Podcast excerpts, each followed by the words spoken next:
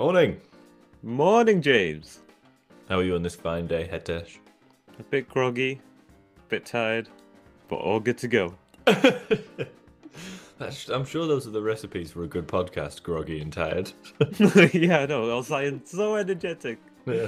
We'll soon get you there. Well, actually, if we're going to start on something downbeat, I so my new car, which I still have not told you what it is yet. No, I'm Um, still looking forward to hearing or seeing what it is.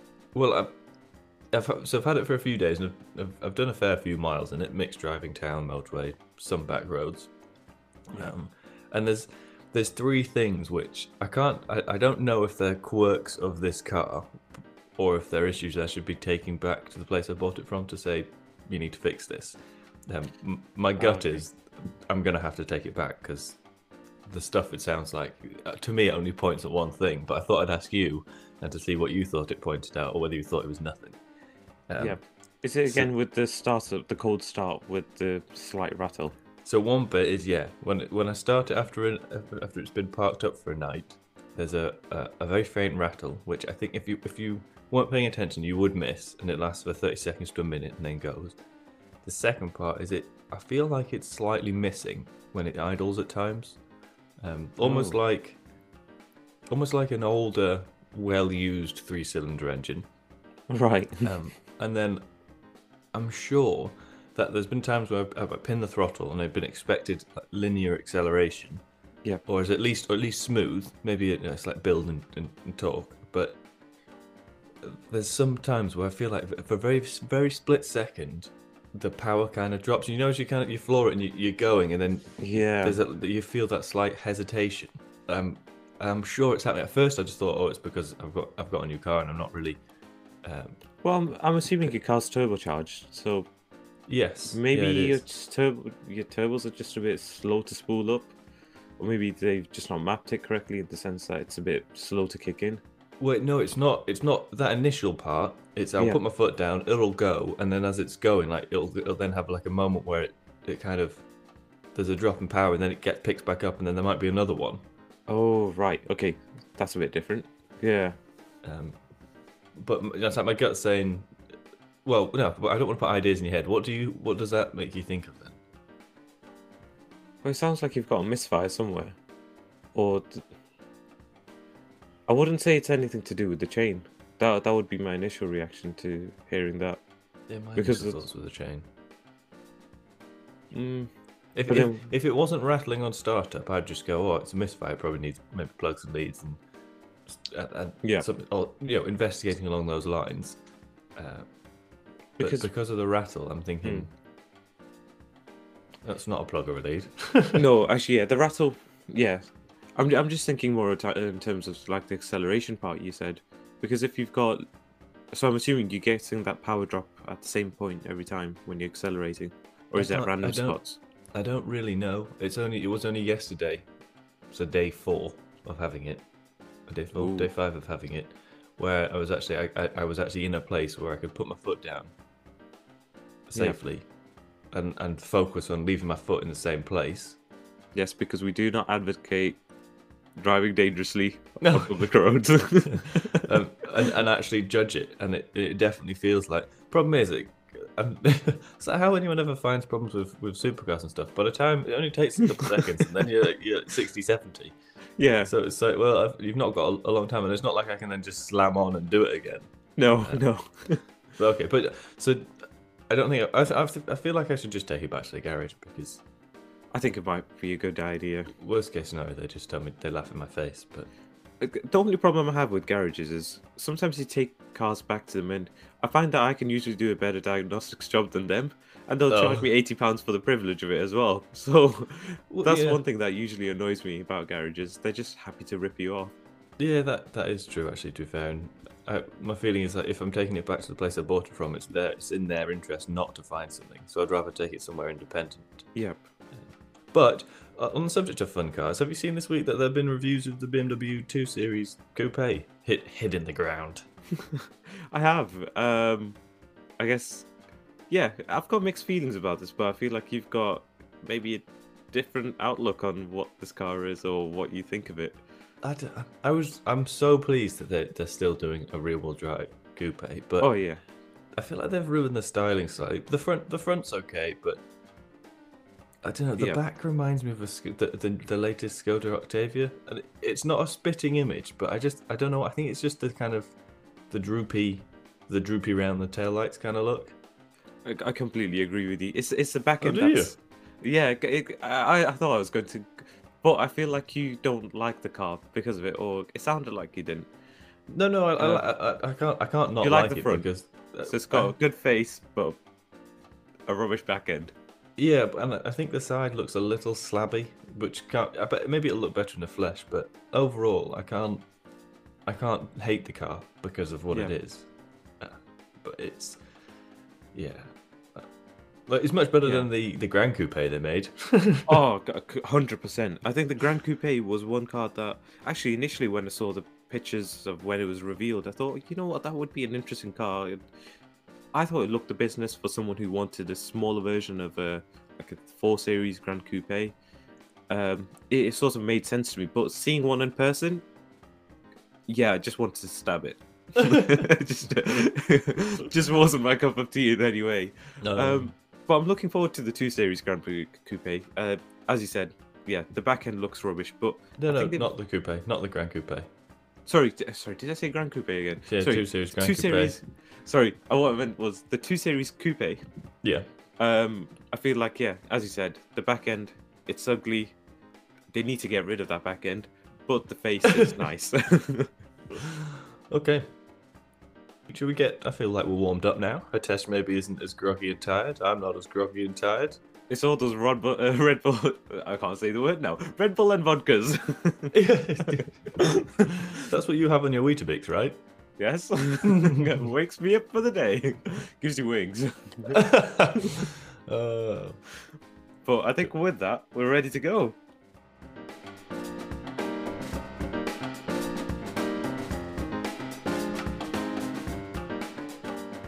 Welcome back to another episode of the Facts and Furious podcast series, where we give you a rundown of the latest and greatest automotive news, accompanied by a sometimes furious take from the petrolhead's perspective. Your two hosts are myself, Hetesh, and also James. And in today's podcast, we'll be covering uh, the return of the Vauxhall Manta, which is an old classic being revived with EV goodness. Um, yeah, I don't know whether you agree with me on that, James, but other Do I than- agree with you that it's a an, a classic being rev- revived with EV goodness? Yes, Hmm. I think the last word will be questionable. That's what I thought. As I said it, is it really? But no, I think that'll be an interesting one to go through today. Yeah. Um, there's also reports that motorists are in favor of updates to the functionality of speed cameras. Nice. I don't quite agree. But and we've also got Stellantis's plans to go fully electric in but a few short years. And also how certain car manufacturers are handling oh sorry, uh, handling the Russia's invasion of Ukraine. The Russia. The Russia. the, the motherland. Like, you cannot disrespect the motherland, James. So- Yeah. To, to be fair, they'll probably if they hear this podcast, they'll either they'll be knocking at your door, or Oh, yeah. as, or you know you might cyber attacks. Russia seems to be a big fan of cyber attacks. They do, yeah. But actually, talking about rockets and stuff, uh, funny story. On my way to Birmingham last night, um, I saw a truck carrying what looked like a giant missile on the back of it. Um, I don't think it was an actual missile because there was no military convoy or anything. That's But what they want you to think. yeah, I mean, it was a it was a massive white. It, it was probably the size of uh, a small pickup truck. Oh, It- I, I just I just thought it was insane. So clearly, Not- someone's getting ready for a war. it wouldn't be part of a wind turbine by any small chance, would it? No, no, it, it really looked like a rocket. It, it Oh. had the whole shape of a rocket. It was just, you know, the pointy front, the two Oh. little, the four fins on the back. It, it was the whole shebang. You'd think they'd cover that, wouldn't you? Yeah. but Oh, yeah, interesting. Um, Okay. And then also to end this week's show, we'll have a look at our mystery car of the week as picked by you, James. And this week though, we'll have no cheating from Hetesh, will we? um, no. Damn right, no.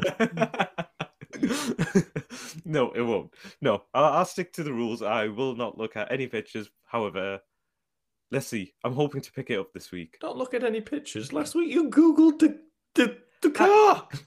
It's because I knew what it looked like. I just it's just not a name that I'd ever remember. But no, okay, this week I won't do any of that. So hopefully I'll still get it. deep breaths, James. Come on, deep breaths. Sorry. And I guess to give you all a hint to get you started on what this mystery car is, it is a French and surprisingly awesome car. Are you describing your car, James? No, no, it's, it actually isn't. It isn't my car. okay. Okay, I'll take that as a second hint for me. Yeah. But not that that means a fat lot to anyone else, but yes, you have a slight advantage now because you've ruled out one car which you actually don't know what it is anyway. no, but all I've uh. heard is it's a Citroen. So. So, and then we're going to finish with some motoring announcements, yes, we will. which this week we actually have, like last week. I know actually, there's a few things, with, but you know what? I, at least we're getting on board with the the announcements and actually doing something about it this week. So Yes, that's think- so. Shall we mosey on over to our first story? let's get started, James. So this first story was reported by Top Gear, and it's that the Vauxhall Man- Manta is to return in 2025 as an electric car. Um, it, it follows on from the Manta GSE Electro mod that Opel slash Vauxhall revealed in 2021. Did you pick that up when it happened, Hetesh? Uh, no, not when it happened. Um, Okay. I have seen That's it fine. recently though. No, that's what okay, I was going to say because if if you haven't seen it or anyone else listening has not seen it, we'll put a picture of it up on our Instagram page, which you can find with searching the hat, hashtag AME cars. But basically, the it was a fully electric coupe resto mod of the Manta that uh, Opel used to make back in the 20th century. Um, and at the time, Vauxhall's design boss Mark Adams said, "People don't just like the Manta; they love it." And I think it has. Oh, have have you not put your phone on silent, Hetesh? So you know sorry, what? Sorry, just- James. just- if it's not mystery car cheating, it's it's phones. It's- or some sisters or someone banging on the door. to be fair, that was oh, to be fair, the banging here was quite funny. That uh, Yeah. and your sister's was also very funny. Yeah, Uh, because uh, but- clearly what was it Harry's birthday party? yeah, we, we although we edited edited it out, Hetesh's younger sisters uh, were told they were going to a birthday party on the day we were recording a podcast, and Hetesh was looking after his sisters. Um, but being so young, they have no concept of time. So every five minutes, well, not five minutes, but every very frequently, they kept coming and asking Hetesh why he wasn't getting ready to take them to the party or whether they had to go soon. And it was what like six hours away. yeah, it was a good five hours, six hours away. I was just like, I, I told them, you know, look at the clock. It's only a couple hours. You know, I think it was two p.m. or something. They don't know how to check the clock, so Yeah. Uh, but but yeah, back to the Manta. So yeah, Yeah. there's a strong following for the Manta. Uh, so so far at the moment, you're thinking all sounds peachy for the petrol head. No, Hetesh, that is not the case at all because No. Vauxhall have released a render of a like a coupe SUV or SUV coupe on its media website with the word Manta down the side. Again, we'll put a picture of this on our Instagram page if you want to go have a look and probably weep at the sight of it. um, which I think is terrible. So they clearly, I mean, th- there, there was a red flag because the, in the Vauxhall's press release, they did say that the new Manta is going to be befitting to the times we live in, emissions free, versatile, and a car that will appeal to the heart and mind. And the new Manta is set to be a fascinating and astonishingly spacious new interpretation of a classic. Now, I don't know about you, but I don't think I've heard many people describe a coupe as versatile and a car that will appeal to the heart and mind. It appeals to the heart. you have to shut the mind out to buy a coupe. yeah. I, th- I think when I initially looked at the Restomod pictures, that was okay. I was like, it's you know so cool. Oh, definitely. That I would take that any day, hands down. Maybe Um, slightly smaller wheels, but the body, yeah. No, big wheels, wide arches. Oh, that I don't mind wide arches, but it really even like the wheels, I thought just looked a bit too big for the for the body. Um, what on the on the latest version or the latest? no, on the on the or- resto resto mod, like the actual one they made, the resto mod, Oh no, I think because me being me, I I try and uh, tasteless. hmm well, well, different taste, I'll say. Oh, okay. Um, I, I'd go for bigger wheels and just I'd try and give it that sort of drifter look. And for that, I would I'd need to go, not maybe drifter, the sort of look you'd want for a car that's going to a show. You know, Yeah. big wheels. Um, but yeah, if I guess if you really wanted to keep it true to its heritage, you'd go for the smaller wheels. Um, so for me, it would have been a case of I'd go something like a body kit where you're doing wide arches, bigger wheels, you know, getting everything lined up nicely. That would be the perfect car. But you But- liked it in base the way it was done anyway. Yeah, well, what they did originally, or the resto mod anyway, that did Yeah, look awesome. perfect. Oh yes. What do you think of the render which they've shown for the new Manta? Please no. that that was my initial reaction. Why? Don't please. It's just I don't I don't get it. And to be fair, Vauxhall aren't the only manufacturer who've done this. Ford have done it with with the Puma, haven't they? They've you brought back a name which petrol Yeah. heads, which I- I think is own like people that I know that would buy a Puma. I don't think a lot of them know of the original Puma and why it was a cool car. I think like Yeah, I mean, I, I, whether it was cool is quite debatable. Whether what was cool is what the what did you original just Puma, say? the original Puma was cool. yes, it was cool. What the the one with the 1.7 Yamaha, 1.7 liter Yamaha engine? What's not cool about that? Okay, the, the engine, I, I think looks wise, it still wasn't the greatest. Okay, here, okay. I, I I will freely admit that I don't look at it and think, yeah, that is some super sexy car. But at the same time, I look at it and think, yeah, that's a bit curious. That's a bit different. Yeah, curious, a bit different. Yes. What do you think Um, we should celebrate? Otherwise, we'll just end up with the same shaped boxes like we seem to be having with all the the more grown up hot hatches, like the the um, the new M135i, the Yeah. Ford Focus RS, the Mercedes AMG, other than yeah, the Mercedes A Yeah. A45. That's true, but however, in this example, for example, with the Vauxhall Manta, they really should have just stuck it out with what the original shape was. Yeah, I don't, I do, I, but even to go right, here's a cool resto mod for the Manta, and then everyone loves it, and then go, oh yeah, okay, we're gonna revive the name and turn it into. I don't know what to say. What it looks like now. I feel like it's something they're really trying to make it as futuristic as possible, but it's now becoming. I, I feel like I've seen something that looks somewhat similar, but I just can't quite describe. I think the back end has. So it's it's basically if you imagine a bit, it, the top's basically a glass dome, isn't it? With the with the Yeah. rear pillar, which is which I think is kind of quintessential. It it has Vauxhall cues in the the rear pillar, but then it's kind of on top of the body, which I don't know. It's it's just like a it's a bit like the Mercedes EQE kind of shape, isn't it? Just like that kind of arched over. It probably reminds me a bit more of a Mustang Mach-E to a certain extent, where it's uh, very high. I think that's more shoe shaped than this. I think this is more. Yeah, it's just you know when we initially like what when we, we used to watch older renders of what or sorry images where they would describe what the future would look like, and Oh yeah, you sort of saw these big cars that were like you said dome shaped and just oh very boring to look at, but you know they're, they're futuristic because these are the cards of the future. yeah, This kind of fits that image in my head. This is what would be on that sort of simulation. yeah. But I will add a caveat to that. This car looks like that, but what they've done is they've gone. Oh, actually, people seem to like SUVs now. We'll put big wheels on it to lift it up, and Oh, yeah. something to make it look cool. So we'll stick a green bumper and front wing on it, and no one will know we've just used the kind of, kind of a copy and paste from some kind of sci-fi movie from the noughties. Yeah, that's that probably sums it up quite well. Yeah, because okay, massive wheels on an SUV just don't really make sense if you really want to. Well, I mean, the whole point of an SUV, in my opinion, was you want to be able to take it off road in certain scenarios. Yeah, that With- ship sailed years ago. That yeah, that actually yeah, I'm probably a bit late to that party. But, um, but no, I completely agree. It's it's just a bit over the top in terms of the Hold wheel on. sizes. Hold, hold, the, hold the phone. Are you not the person who has previously said to me that you'd have a Lamborghini Urus? Uh, yes, but SUV, massive wheels, terrible off road. but I feel like because it's a Lamborghini, I, I'd let them slide. It's basically a VW Golf underneath it, so I think you need to get a grip. That's right. I went there. wow. So, but so before we get end up into our usual you know, heated debate over the Lamborghini Urus. The Manta.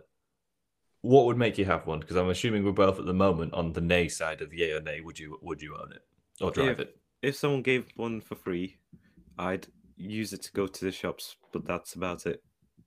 Okay. Because it's an EV, I'd take it just because it's free.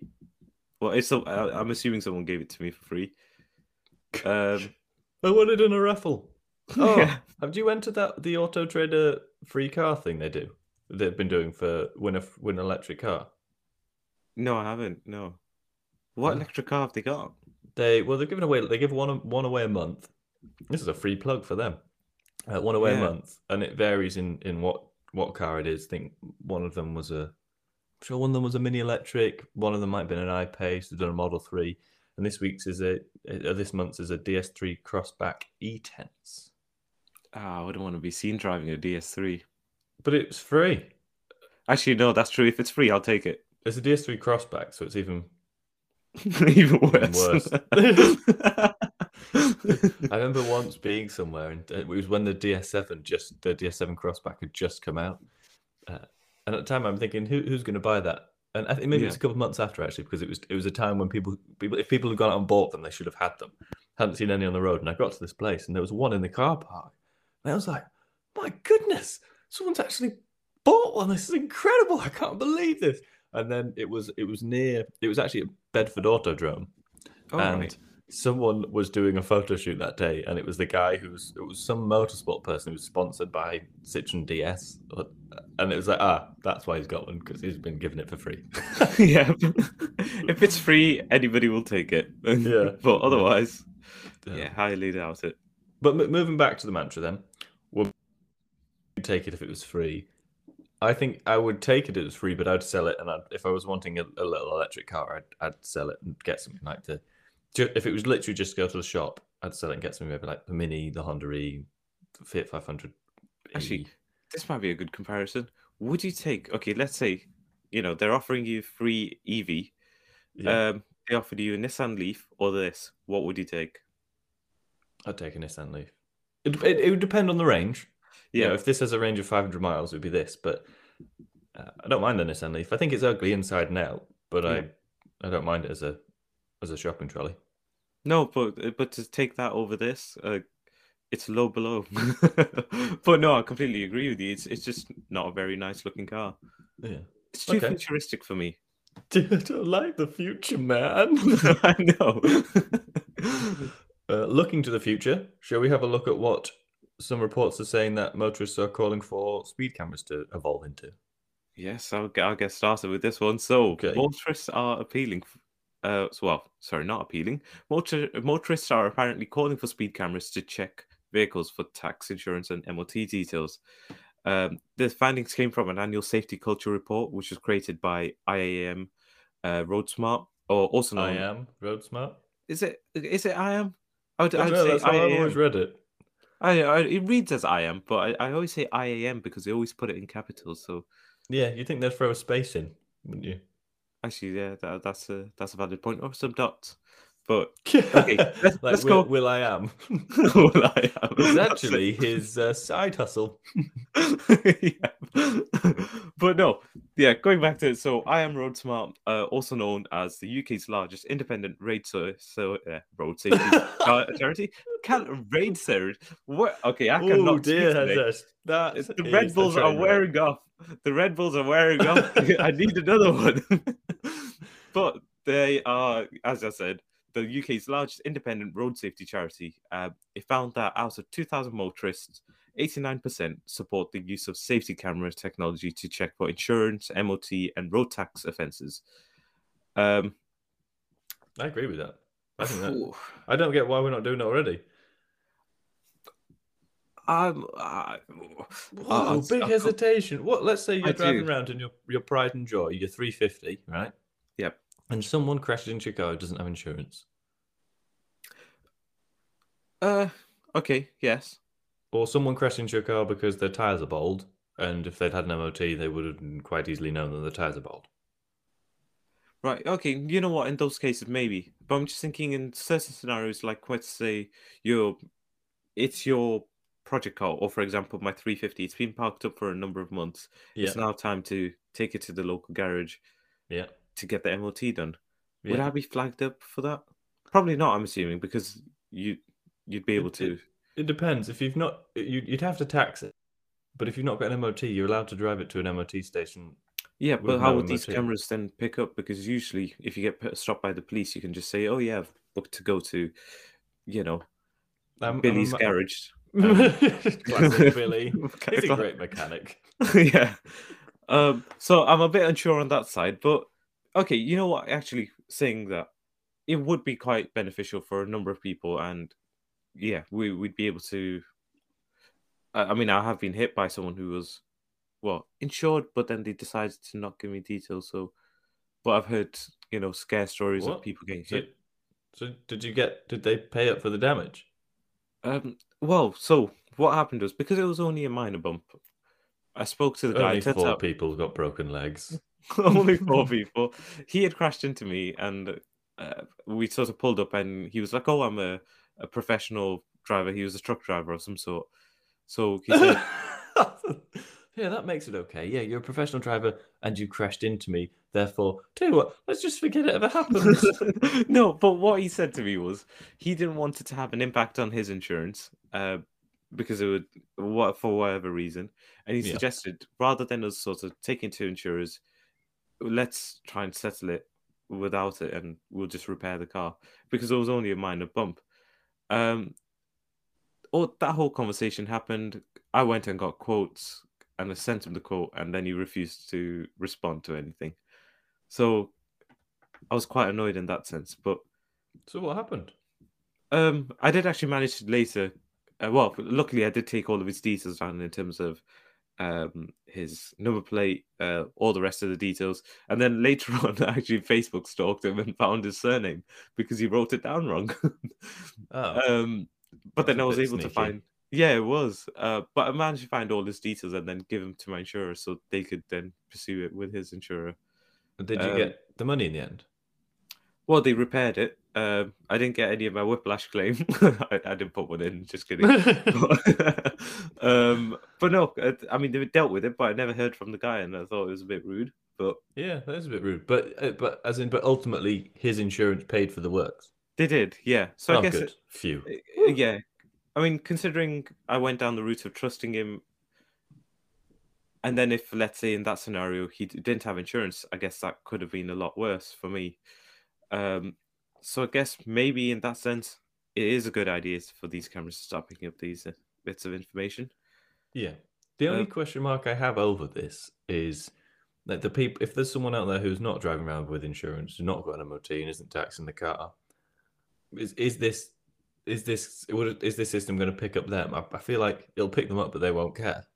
I think it's Yeah, the, is it going to be just the people like you or me who or any you know just normal normal people who let their tax slip by a day or they forget to get their MOT done. Is it is it those people that that will actually be fined and will then pay?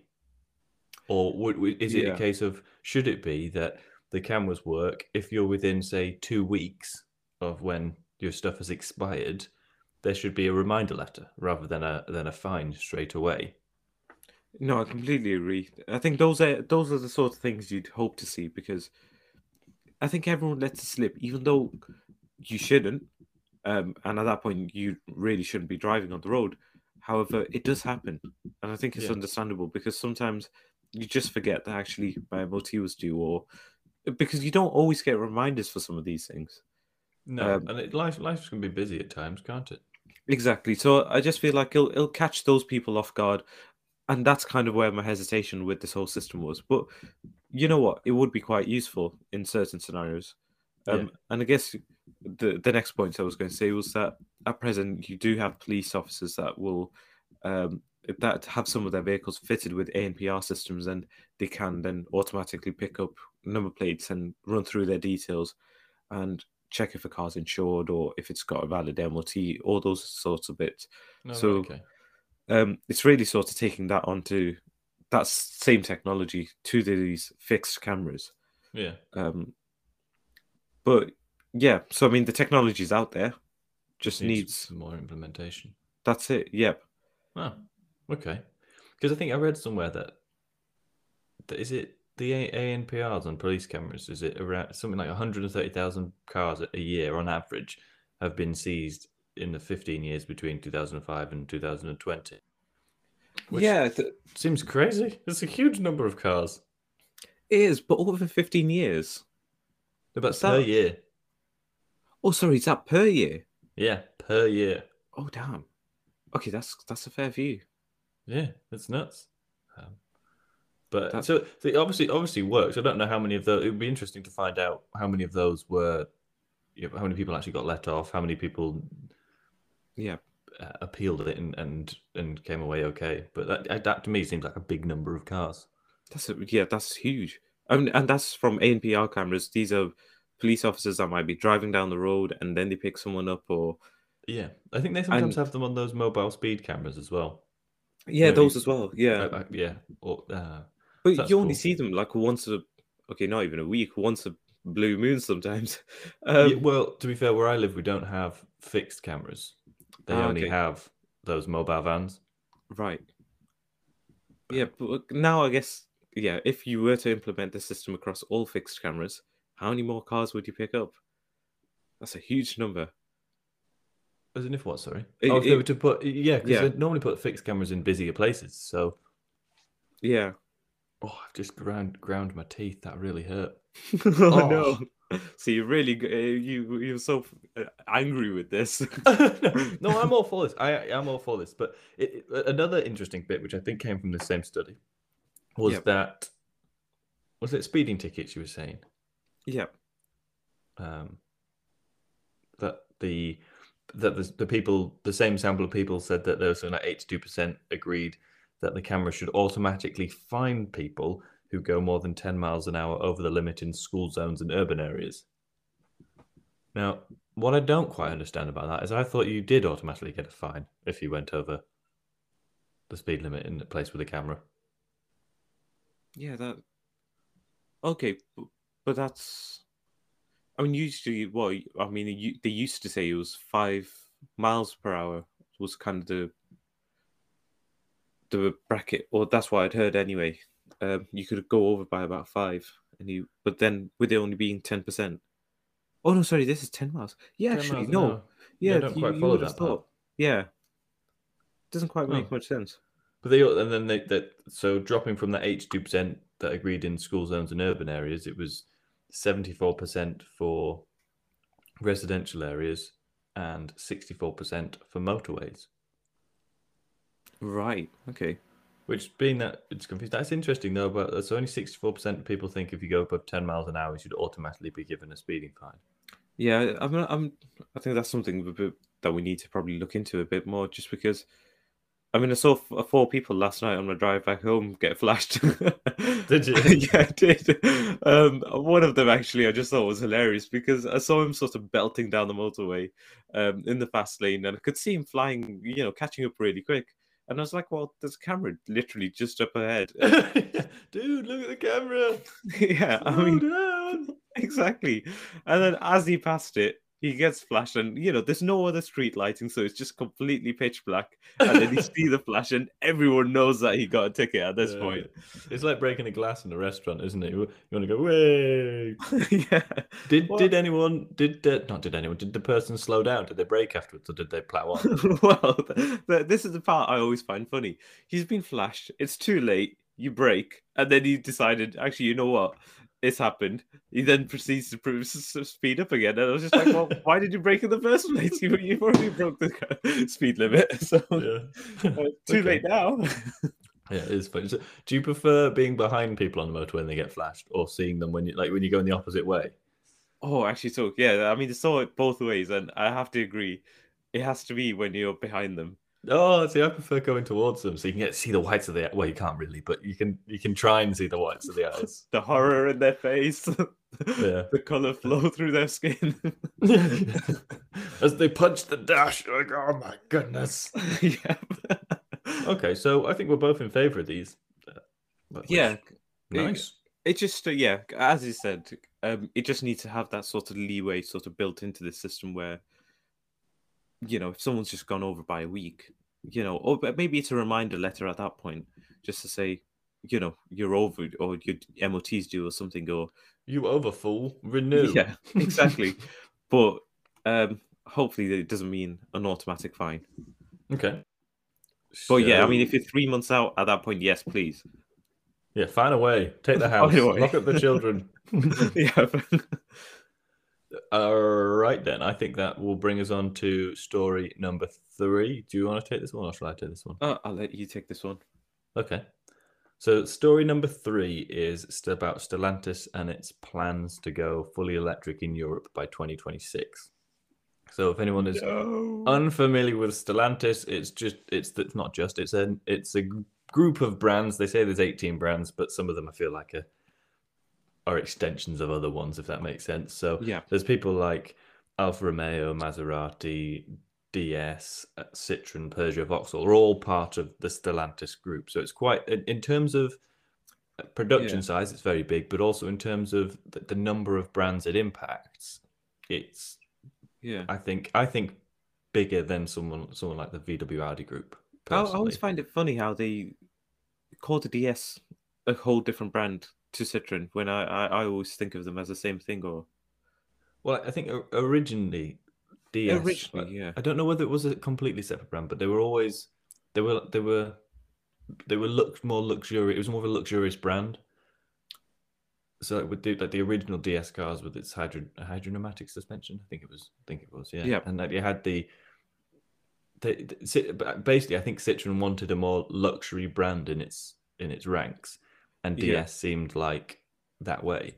I'm sure I remember reading somewhere that the DS this is a few years ago now, so it might might well have changed. But DS was they made the most money on the DS per for the unit. Not not that they made right. the most profit overall, but as in the actual markup on the car, they made the most money on it. Which is probably why they're so expensive and no one buys them. But yeah, uh, yeah, I get what you're saying though. It's but if you yeah. think about it, if they're trying to organize the business, you, they've got the volume sales of and Citroen. They needed something. Yeah. But yeah, going, so going back to Stellantis, so it's part of their new strategy, Dare 30, go fully electric in Europe by 2026. Part of this, part of the aims of this package is to reduce the carbon footprint of the Stellantis brands by the by the end of the decade, by which time they're hoping to have 75 electric models on offer. And then the plan is in Europe, what they're classing as luxury marques. So they put Maserati, Alfa Romeo, DS, and Lan- Lancia, Lancia, Lancia. Yep. Say it right, James. Lancia. Lancia. Lancia. what you do for Lancia? so sandwich. Uh, so they will only launch electric models from 2025, and volume brands such as Vauxhall, Peugeot, Citroen will launch fully electric models from 2026.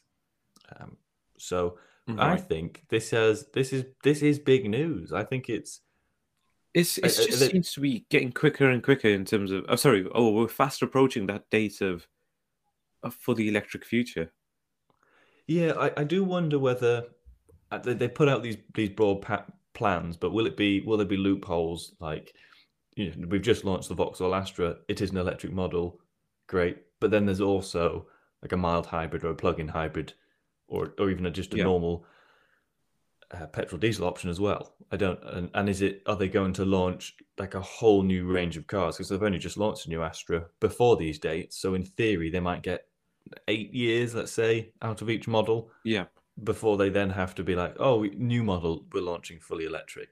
So from a skeptical point of view, that's those are kind of these broad plans don't really tell us that kind of information. No. Uh, but it will be but, interesting to see what they do. Yeah, I was going to say this is all scary news for the petrol head.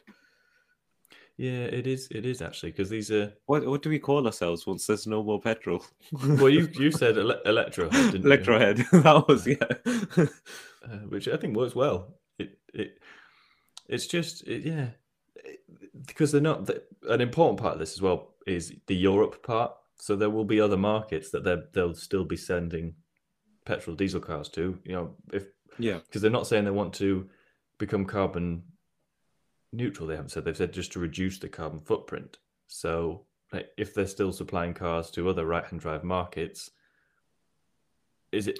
Yeah. Do you think people will start importing? Will importing become more of a yeah route to market? It probably will because yeah, not every country is really set up for an EV infrastructure. So if you're supplying those petrol cars there, uh, would you? I mean, actually, I would say the UK isn't as stringent on um, importing cars as some of the other countries. What do Uh, you mean? so, for example, like in America, you could, you know, with the old Nissan GTRs, for example, what is it, 25 years that you have to wait? Or is it? Oh uh, yeah, I see what you mean. Yeah, we're not quite. We don't have that. uh, Yeah, we, Oh. not. Talking of import, sorry to mow down. Oh, yeah. Uh, Did I, I did I send you the the the newest Le- Lexus IS? Uh, no, you didn't. Oh, did just quickly Google the 2022 Lexus IS F. Right, let's have a And quick look. I get we can put we can put if anyone's interested in seeing, we'll put a picture of this up on our Instagram page as well. Um, There's a lot of but- plugs for our Instagram. Hey? There's a lot of plugs for our Instagram this week. yeah, ram it down their throat. uh, uh, let's have a have you got a picture of it? Uh, 2021 or did you 2021, yeah, as in the latest generation of it. Yeah. Right, I think that car is stunning. I think compare it to anything German of it, like three series C class, Yeah. yeah, A4. I think Lexus have absolutely nailed the design of that car, but we can't get it in the UK. They've decided to not bring it to the UK. Really? Yeah, so it's not. It's not. So Oh. we take, but obviously, but not. Yeah, obviously they sell it in Japan. Yep. So right hand drive. If I was importing a car, a, a- a new car. to use every day, this would be top of the list because I think I just think it's incredible. It, it yeah, no, I completely agree. It's, it's a very good car if you want something to compete with the 3 Series. Uh, would it? What about a Giulia? Would you take a Giulia over this? I don't see. I don't quite get the Giulia.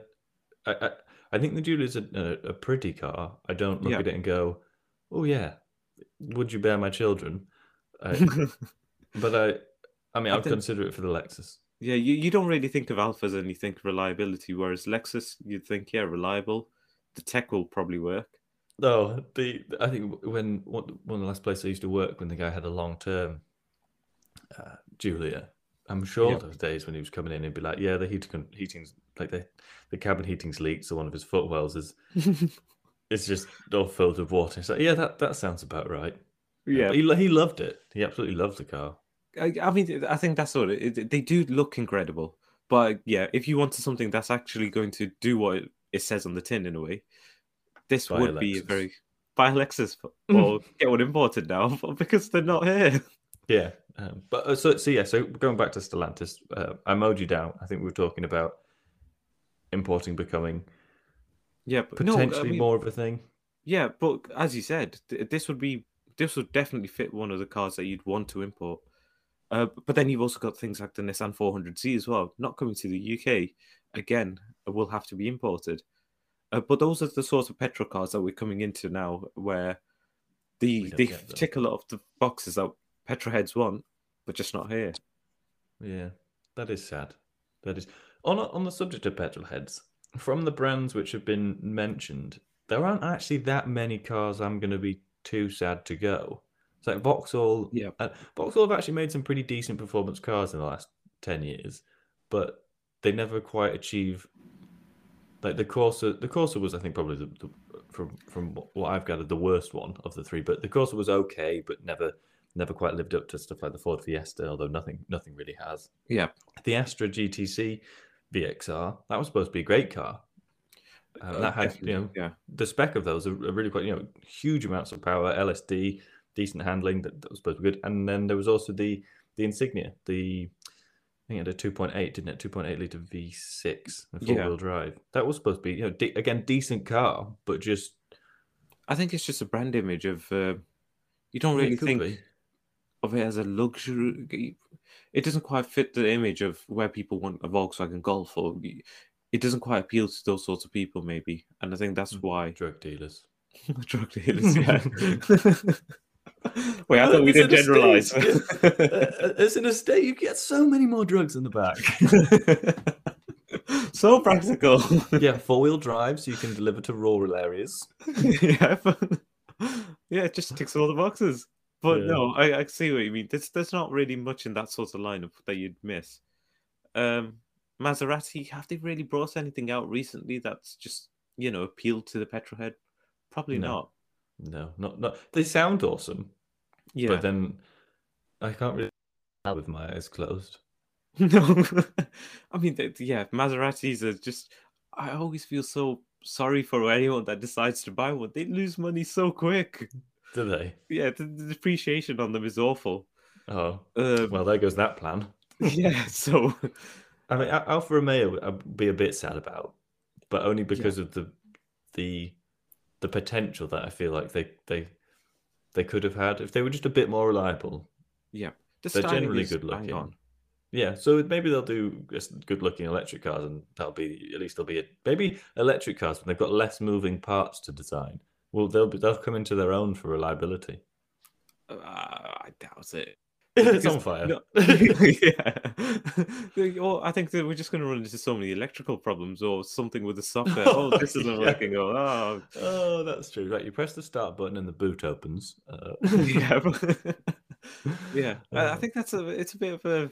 Yeah, I'm not entirely sure what to say because all these car manufacturers they're now going into a digital age where they now they stop need to they need to stop thinking as well mechanically. It's now becoming more software based. So are they really set up to do that, or, or would they need to partner up with something like someone like Google maybe, or some sort of software company instead? Well, wasn't it when we were talking the other day about? Oh, what? The, yeah, Honda and Sony. aren't they they're partnering up, aren't they? They are, yeah, actually, yeah. I don't think we mentioned it on the podcast, did we? No, no. I think it, it was maybe going to make it this week, but I think we decided that we had bigger fish to. F- Yeah, unfortunately, but actually, no, it's managed to make its way back in. But yeah, th- those are the sort of partnerships I think we'll see more and more of, where you've now got big tech companies, you know, uh, partnering up with your gen or your conventional or yeah.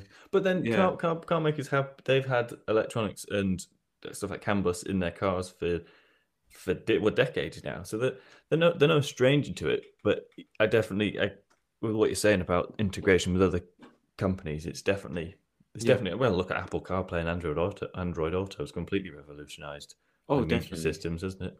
Actually, yeah, I usually find that just over the base, whatever software is on there, whether it's iDrive or or many of the other systems that are on cars, I'd always plug in my Apple CarPlay, and I'm happy with that. I don't want to mess with anything else on there.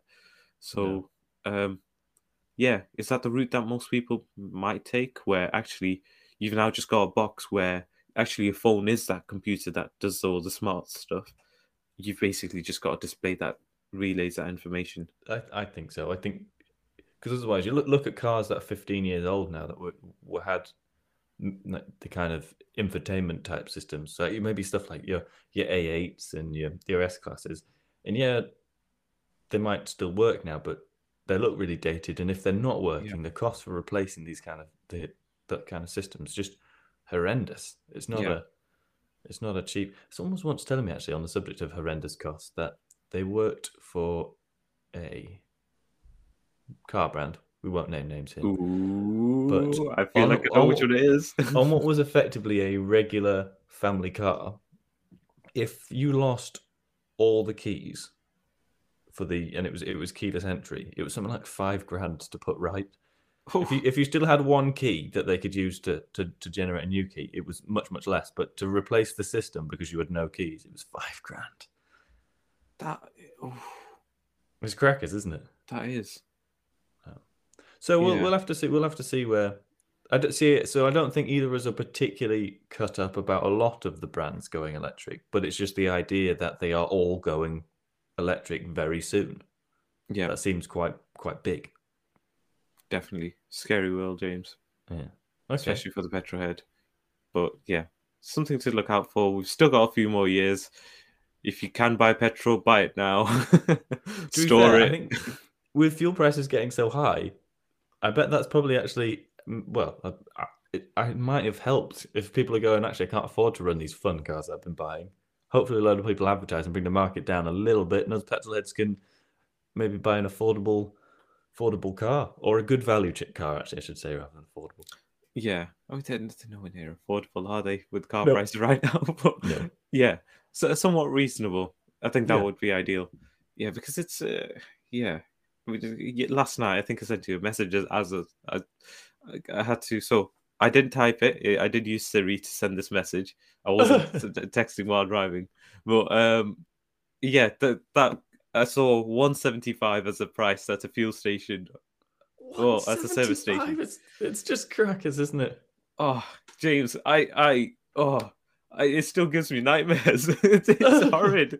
No, that's not the world I want to live in. 175. That is. Oh, Horrendous. That's That ha- is- horrendous. Was it from Dick nearly- Turpin petrol stations? yeah. It was. We've nearly doubled from where Hold we the were. phone. Hold the phone. Do you know who Dick Turpin is? No. Who is is I didn't think you did. You're like, yeah, it could have been Dick Turpin petrol stations. To be fair, there are a lot of them in that region. yeah, that's why I glossed over it very quickly. Dick Turpin was a, a highway robber, a Oh, highway right. robbery man, and he used to because he used to uh, rob people in broad daylight. Oop, I just banged my hand on the table. He used to rob people in broad daylight. So That's what service stations do nowadays. yeah, so it was actually hilarious. You should have laughed. We'll just insert some canned laughter. or, or we just get, you know, when you get the audience laughing, one of those. That's what canned laughter is. Oh, is that what you? Oh, I thought you were gonna. Can... I thought when you said canned laughter, that was you were gonna plug your laughter in. No, that's brilliant. Sorry. we ended the explanation of what something was with an explanation of what something was. in a different way. Yeah. Okay. Well, I think that probably rounds off our third story. Do we want to move on to story number four, which which isn't all that amusing? I'm gonna throw it out there. yes, it is. When you see rockets flying down the motorway. No. okay, but yeah, no. Story number four. Um, we're finally going to cover this story, even though we thought we wouldn't.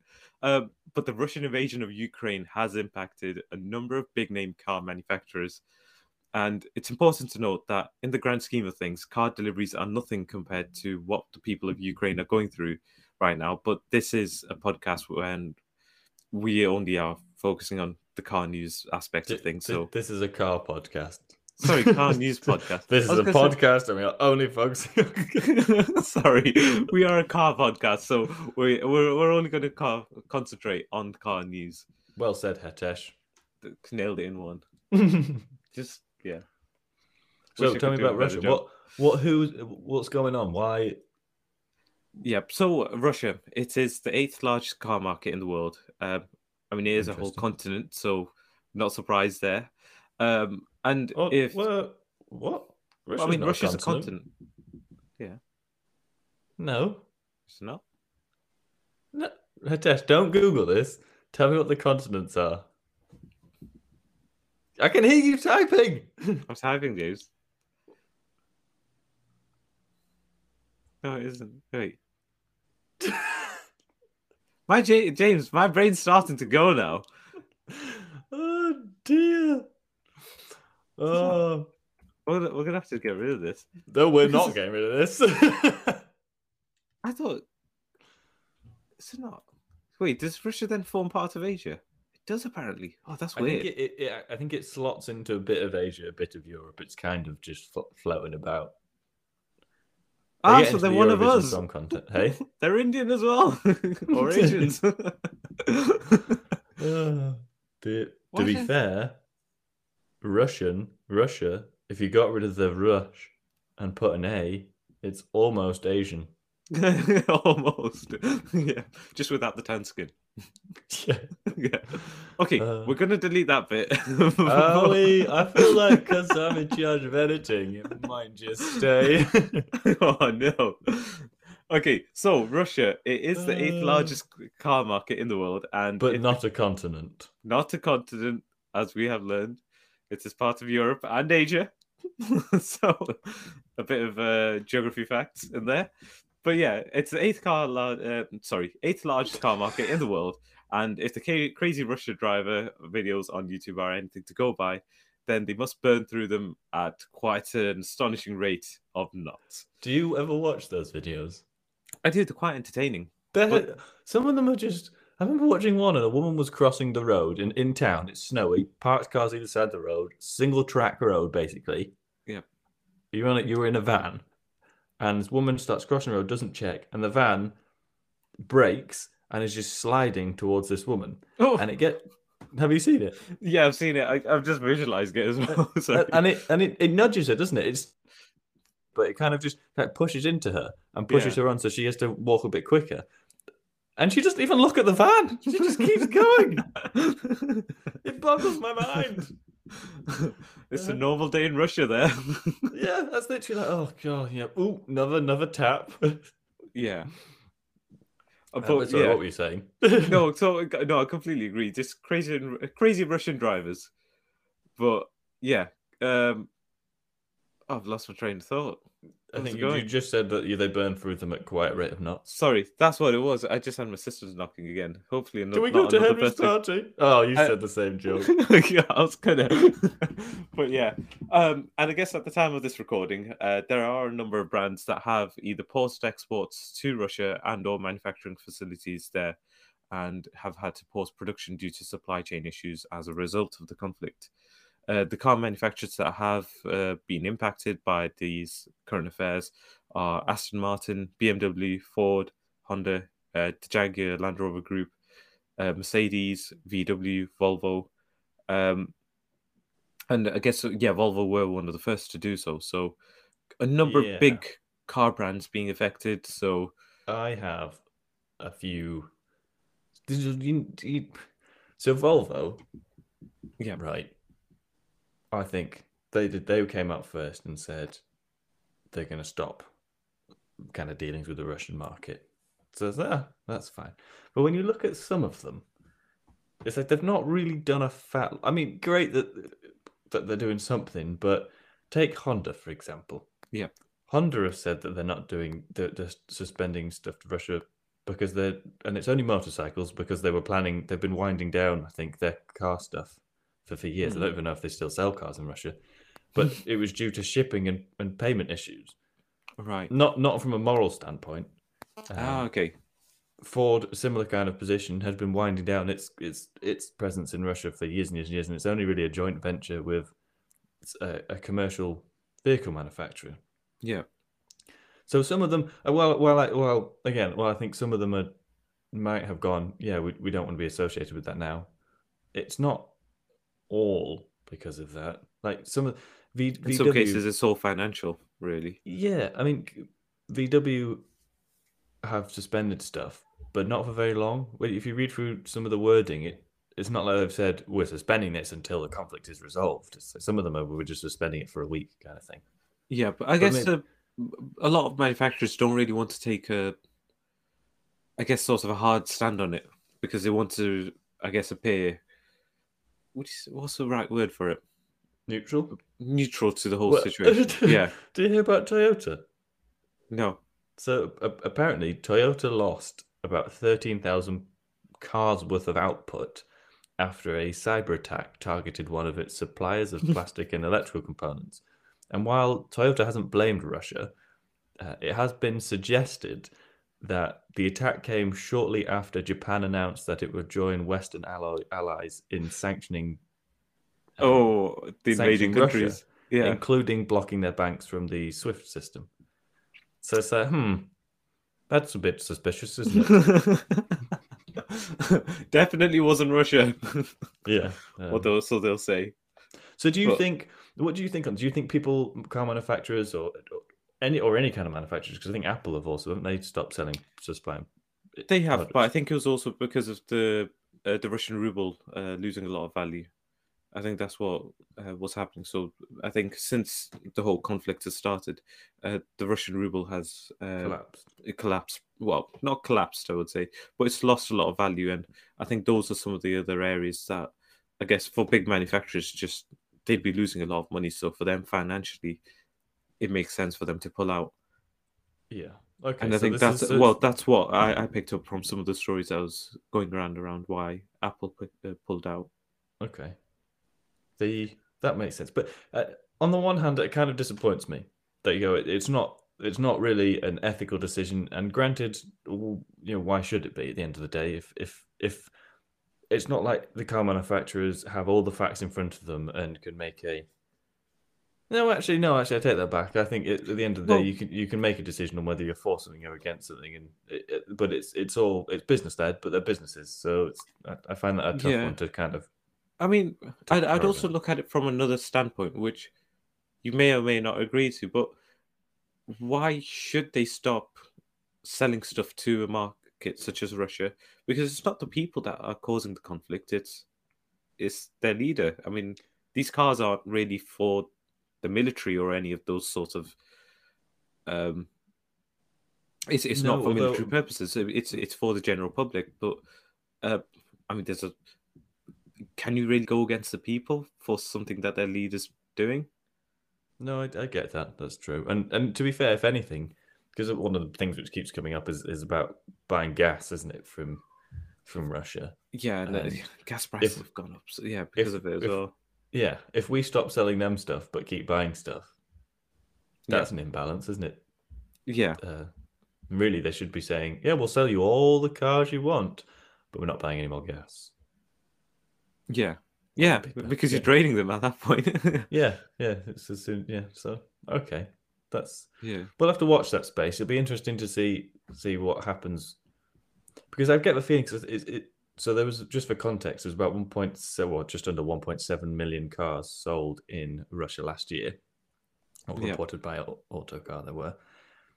That's not that's not actually a fat lot of cars if you start looking at some of the numbers of how many cars people actually sold. Like I think Jaguar Land Rover, I'm sure it was something like eight thousand cars last year to Russia. all right. So it's not. I, I wonder whether they've got a lot of homegrown brands where they, they buy a lot of.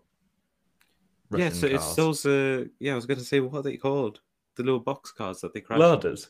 No, that's it. Yeah, maybe that's what their market. is. well, no wonder they're Yeah. crashing them everywhere. I know. I think VW they make they build them there, so they send them kits and they build them there. yeah, Um, so, but yeah, it'd be, it'd be interesting to see. Hopefully, it resolves soon. yeah. You'd hope so. We don't want another world war. No. Uh, shall we end on that, that doomsday note and move on to mystery car of the week, which should be a bit of fun. I think we need a jingle to cheer us up, James.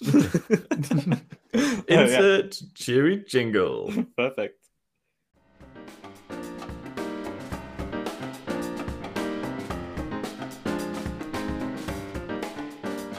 Right then, you ready for mystery car of the week? I am James. Are you going to not cheat? Uh, I will refrain from using anything that may give me help. That's a funny answer to my yes no question.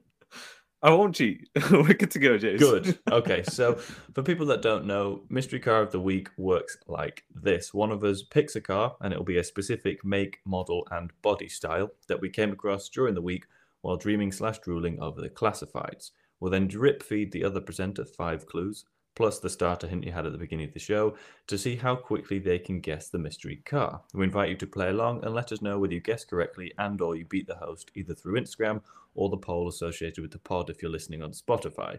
If the host guesses correctly before the end of the clues, we'll insert an oh so subtle horn over their guess so not to spoil the game for anyone yet to identify the mystery car. Hetesh, are you ready? I am. So, So. Oh, oh, sorry. Yeah, uh, so, I said so. I was going to get started. Oh, sorry. Were you going to run through our hint? yeah, so the, the hint at the beginning of the show was it's a French and it is French and surprisingly awesome. Do you want to have a guess? Y- yes, I've got one guess Okay, because you've it. helped me slightly by saying it's not your car, your new car, Yeah, and I know the brand of it. So I'm going to assume because you said it's French and surprisingly awesome. Actually, no, might not be that car that I'm thinking of anymore. don't go for it, Hetesh. I'm excited to see whether you're going to get it. I was I was going to. Yes, Hetesh! Is it? Fantastic. Nailed Okay, so- one. yeah so then so then okay so we'll have we'll put the horn back over that and we will just now gently row ourselves down the lake not lake river of clues. I- I'm actually surprised that you you said surprisingly awesome. I thought your stance was it is awesome. No, it, I think it's awesome, but I think I don't think people were expecting it to be awesome. But but let, let me through the clues and then we can we can discuss the car once we've got through them. okay, I mean, I was going to say we'll, we'll go through the clues and what if I didn't know what the car was, what I would have thought otherwise. What? I- How I you just- possibly do that? You know what the car is. We need to. I know, but I'm just thinking for the viewer or the, listener, they still need that time in between. Otherwise, we we roll through too quickly. The you know with the clues. Okay, we'll have a bit of general discussion. That makes sense. Right. Yeah. So clue number one is it uses a 1.8 liter petrol engine. Yeah. If if I didn't know what this car was, the sort of brands I probably would have been thinking of were um, Renault. Uh, you know, start listing off all the French cars that I know of. Yeah. Fiat, Renault. Okay. What- Well, Fiat's Italian. Sorry, not Fiat. Renault, uh, Citroen, Alfa, Ferrari. Ferrari, Lamborghini, Volkswagen, yeah. uh, BMW.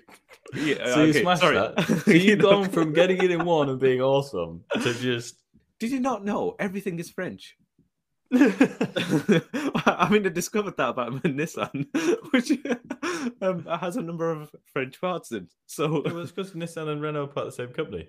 yeah, well, yes, but when I think Nissan, I think Japanese usually. So, Uh-huh. actually, you know, I was a bit annoyed when I found that out about my car. Hey, Um, don't be mean to French cars. All the coolest You know- people drive them. Yeah, actually, my first car was French, and uh, that was a Renault. So actually, yeah, but actually, seriously, listing off sort of uh, French brands that I would have thought of would have been um, your Renault, Citroen, um, Peugeot. Quick question for you. Yeah. Which Citroen and Peugeots use a 1.8 litre engine? I mean, I'm just, uh, I mean, I'm just saying, you know, the brands I would have thought of, and then from there, I would have started list listing out what Okay. could potentially have a 1.8 liter petrol, I'll let Um, you off. It's fine. wh- which is nothing. So, the, the, the, yes, the the next clue was was it's only available as an automatic. yeah, disappointed with that part. Yeah, that it's is a, bit it's a car that really would suit a manual transmission. Yeah, it would. Um, so, would you be of it- thinking Renault Twingo right now with an engine swap? yeah, You- you'd have to, wouldn't you? Or an Ami, but that's electric. But, Uh, um, but yeah, automatic only. So I think you start automatically start thinking automatically automatic. Um, automatically automatics. Mhm, yeah, mhm. You start thinking it, it must be a newer Ooh, car. So Maybe that is a, uh, uh, au- automatics only car dealership franchise. automatically automatic. Yeah, automatically automatics. Automatically automatic autos. Oh no, this is it's becoming a tongue twister. but yeah, at at this point, I'd probably start thinking it's it's definitely a newer car because you only see models coming out where they're automatic only. Probably, I would say 2016 onwards. Um, would that would some, you say some that's cars before, but yeah, I think it, it's definitely been it's more more it's more popular now because the powers are getting crazy, aren't they? And They are. efficiency and all and all that good stuff. Have you seen the? Have you read any reviews for the new Audi RS3? I haven't. No. Okay, we'll pick that up at next week. But I was watching a review last night that Top Gear had done of the RS3 and the and they compared it to an A45S. Uh, okay. I mean, the A45S is a very good car. Yeah, and surprisingly, that they think that the Audi's less understeery, which is Huh. nuts if you think about it. It's not I mean, not by much. It's not A45, night and day. Yeah. It- I mean, I was going to say the A45. It's an absolute rocket on the roads. yeah, yeah, um, if they think it's a because and and I think that's where the RS3 kind of lacked a bit. It just didn't quite live up to. Well, it was a good competitor, but just not quite where an A45 was. But then the A45 was just so much more expensive. So if Yeah. they think it's getting very close, that's that's an interesting top or car to look into. Yeah. I think the Audi's always been, and to be fair, the previous generation Mercedes, it wasn't that great to drive. They've both been incredibly fast, but tools rather than toys. That makes sense. Yeah, yeah. Uh, mm, uh, But no, I completely agree with you on that. But no, So- something to look out for. yes. Clue number three. Yep. It is mid-engined. Ooh, mid-engined. Or as you said a few weeks ago, a few weeks ago, center engine. yeah, well, so it's a center engine It's a car, center engine car. automatic. Yeah. Would you? Would, I, I think by now you'd have got it, even if you hadn't Yeah. got it on the first two. Yeah, I mean, at this point, it's you've kind of quite well defined what this car is because there isn't. Well, is there anything else that's a 1.8 liter petrol, automatic only, and mid-engine? Probably not. Did the So- old the old Toyota MR2? Although I've told you it's French. If I hadn't told you that, that was that. That that Didn't that could have have been a cons- 1.8 liter engine? uh one of the variants uh did The because they convertible did one? a yeah they did a 1.8 and then there was a two liter turbo or a two liter as well but then you could yeah get the turbo versions as well Okay, I'm just gonna have a Uh, look at look at it now, just to see. so yeah that i mean that was a mid-engined car Yeah, I just don't know if they ever did any autos. Um Body type. they might have done convertible. There's not actually no many for sale. i think they were all manual only unless the No, they Did- did, did they do- autos. wait is this with the original mr2s or No, or, no, you know that- when they did the facelift where it went well well it went downhill No, no, these these are like. I'll send you a link to this one. These are ones that are effectively look like a. Well, not like a matchbox, but there's not a fat lot to them in terms. They're quite boxy and square, and they're quite low, and they, they weren't. They're not the popular ones. Although I think they're all right. I, I, I- so it's the one where the downfall came of the mr2 Um, what, what do you mean downfall? I mean, I just thought, uh, wait, let me just see, see the pictures of what. Yeah, that shape. That that I thought at that point they ruined the MR2. I mean, it, it wasn't anything like the original MR2 in terms of how they appeal, but I still think if you want a little convertible, I'd Yeah. consider one of these against an MX5. Uh, Okay, so we're talking about basically the 2000s MR2. Uh, so this is the 2000, I think, two when it originally came out. This generation, um, 2002 onwards MR2. Uh, is it the Mark Three? You know, I don't know. I have to I've never double really been a massive MR2 fan. I've only, but because uh, yeah, I've never been a massive fan. But I, I, I've driven one of these ones, and I quite liked it as a cheap bit of fun. Yeah, so that's a Mark Three. Yeah. Oh, I've- I'm bringing out some of my car knowledge. Oh, right. It's about time. It's only taken you eight weeks. I know. Yeah, so the Well, Mark nine uh, weeks, MR sorry. I'm finally there now. Uh, but yeah, the MR2 Mark III, uh, which is where I think the downfall came. Um, the Mark II, you know, styling and everything, I thought it was bang on. And yeah, yeah. mid-engine, Yeah. it, it ticks a lot of those boxes. But Okay. Mark III, but yeah, if if you did say it was French, um, That could have been a contender. potential contender. Uh, so, and then the next clue wouldn't have helped because the next clue was it's two seats only. Yeah, wouldn't have helped in the slightest. But But the last clue, which is there, are, there is a more sporty version, which is denoted by an extra S in the name. I don't Ah, think the that, that, I think that should- MR2S. It was actually coll- collectively known as the Mrs. Two. Uh, Ah, they put the. S in before the two. oh yeah. Uh, okay, so we can now reveal if, for those people that, if you haven't got it, if you have guessed, the mystery card this week was the Alpine A110. S. Um, Or it could Cool. have been the S. so, do you like the A110? Oh, I know how you hesitated. you have a very strong feeling. Yeah, I know that you love this car. I do. I. I've seen okay. The, I've only seen one in person, and I just thought the front looks ugly, and I can't quite You get on board. wow. Come after my cars, Hetesh. I come after you. you could have gone after my cars instead. Oh yeah, sorry. Yeah, your cars are ugly. That would have been better. Yeah, that was, that was hurtful, James. but I, I yeah, I, I, I thought that was coming towards me. But yeah, um, yeah, I just yeah, I'm not a big fan of them. I just think they look. Oh, you know what they remind me of? Um, uh, Lilo and Stitch. Uh, Lilo from sorry, Stitch. It reminds me of Stitch Oh. from Lilo and Stitch. okay, no, I, I do see that. I do see that, and I will, I will freely admit that there are more attractive looking cars out there. Yeah, not something that's trying to look like an alien. Also admit that whether I would buy one over a Cayman or a Boxster with a manual gearbox, I don't actually know. It's I think I'd have to have Yeah. the money um, But to, to assuming you make that decision. I, I think the Cayman would be the the better choice. I think it's uh, I think it's the obvious choice, but the, the problem I have with the Cayman is when you start getting to the fun, more fun models. I'm, I'm so. specifically thinking I'd want a Cayman with a six-cylinder engine. That Yep. the uh, the gearing's supposed to be so ridiculously long that I feel like that would really rob the fun out of why I was getting that kind of car.